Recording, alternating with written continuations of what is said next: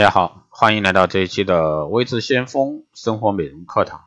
那今天这一期呢，给大家来聊一下护肤品的一个使用顺序啊。那肌肤吸收产品呢，由皮肤结构、细胞组成成分和细胞运输方式等有关。想要让护肤品更好的吸收，就要摸清楚肌肤的一个脾气，了解护肤品的质地，用正确的使用顺序，才能让你的一个护肤呢更加高效。否则话，烂涂护肤品不被吸收就等于浪费。首先，我们来说化妆水和这个美容液啊，或者说精华液，看粘稠度啊，稠度低的先用。很多化妆水强调保湿，加入过多的大分子胶质而明显的这个稠度。当这个稠度高于美容液时，就要先擦美容液，才不会让好成分被化妆水的大胶质挡在外头。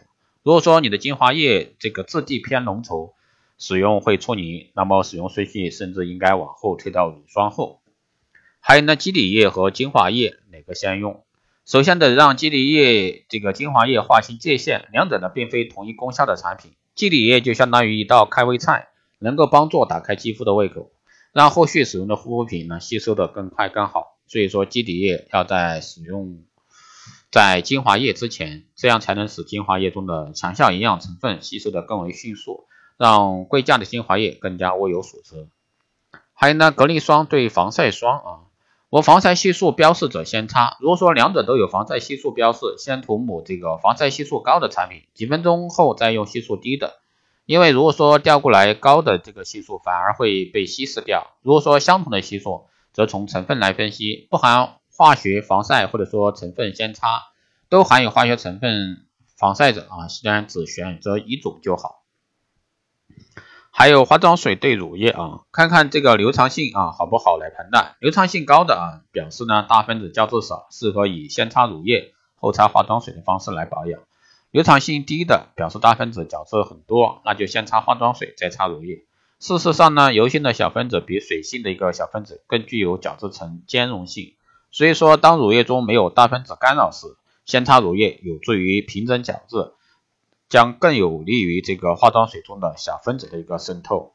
这也是近年来先乳后水的一个保养防化妆水的一个顺序啊调换的一个原理。还有呢，就是果冻泥霜或者说精华霜对这个乳液或者说乳霜，啫喱类的一个泥霜是大分子胶质形态的一个霜体，分子最大，适合放在最后擦。一般人都以为这个质地丰润的一个晚霜是最后擦，其实不然。晚霜之后最适合用的就是啫喱类的泥霜。最后呢是眼霜和面霜。面霜呢过于厚重，分子大，而眼霜呢一般分子小，易吸收。如果说先用这个面霜，则会阻碍眼部的一个吸收，而且呢还会长脂肪粒的。即使不是面霜，是比较滋润化妆水，也会影响眼霜吸收。而且呢一般来说化妆水是。不适合啊涂在眼周的，所以说最好洁面后先涂眼霜，再涂化妆水面霜。好的，以上呢就是今天这一期啊这个生活美容课堂的内容，希望对大家有所参考。如果说你有任何问题，欢迎加微信二八二四七八六七幺三二八二四七八六七幺三，备注电台听众，可以快速通过。